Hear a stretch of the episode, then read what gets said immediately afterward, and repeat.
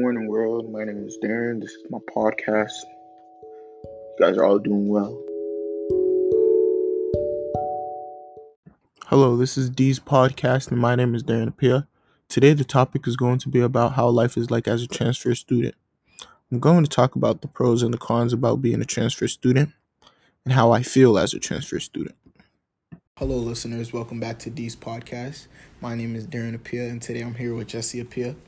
Jesse Apia attended Abby Kelley for 13 years. He currently attends UMass Amherst. Good evening, Jesse. How are you doing today? Doing good. All right, I'm going to ask you a few questions, and I just want you to answer them. First question is What was your experience like at Abby Kelley? I mean, over the four years, I mean, I guess it wasn't too bad. I mean, it was kind of overall boring. With only a class of 82 kids. Sorry, 84 kids. And, uh, you know, not, nothing much happened. I mean, compared to other schools, with to have classes of like up to 300, 400. I heard things can get pretty wild up in there, but I digress. Out of your four years in Abby Kelley, did you ever feel like leaving like I did? No, not really. I didn't really have a reason to leave like you did. But, I mean, I had good people over there, good teachers. I feel like I was making headway, and it was going to put me on the path I wanted to be on, so, no.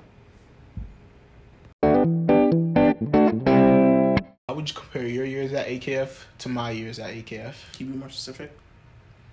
Let's talk about the classes.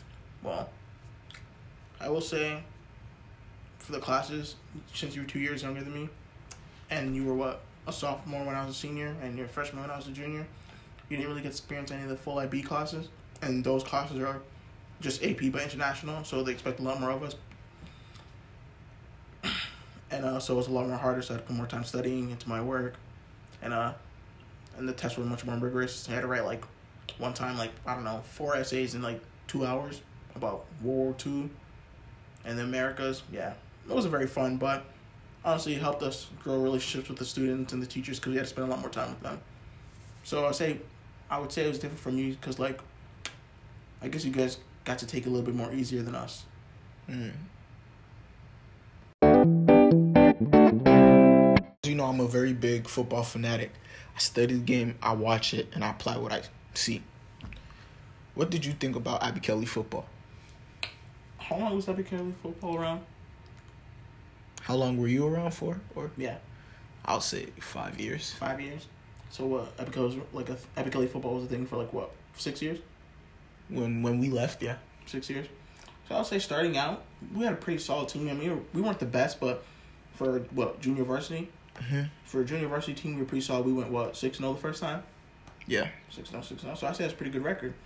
But then as things started to continue, I guess we did start to decline. Actually, especially when our first our first coach left, things started to like get a little rocky with the new coaches. But uh, I think we we held out for a little bit more until like what my sophomore year. Then that's when things started really to decline. And I don't know what the state of it is right now. I don't keep up. They they lost every game but one. One. No, that's tough.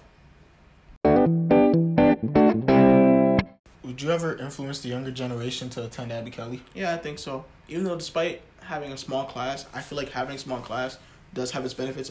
For me, I was able to have a much closer group of friends who I still talk to now. Me too.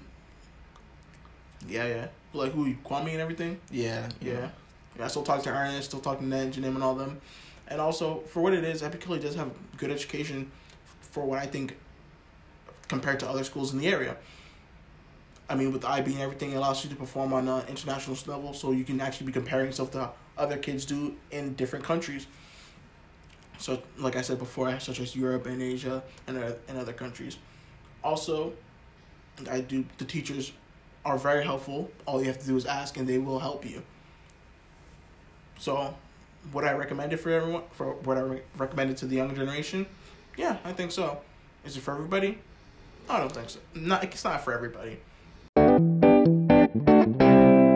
Wrap for tonight, Jesse, I appreciate you coming this evening, bringing your knowledge to my questions. It is 10 p.m. It is completely night. But you know, it's nice talking to you, so I appreciate you asking me these questions. Just, just.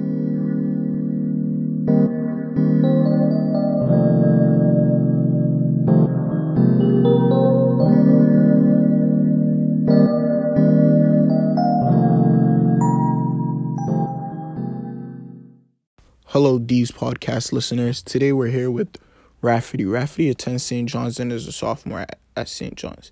He attended Abby Kelley and left in eighth grade. How did you like AKF? I like Abby Kelley Foster Charter Public School because of the social interactions. The bonds I had with my friends were really tight because of the small classes we had at Abby Kelley. How would you compare AKF to SJ? St. John's is more organized, more challenging education wise, and both are good in school activities. Would you influence a young boy to attend AKF or SJ? I'd rather have a young boy attend St. John's because there's better opportunity in all aspects from education to clubs to sports.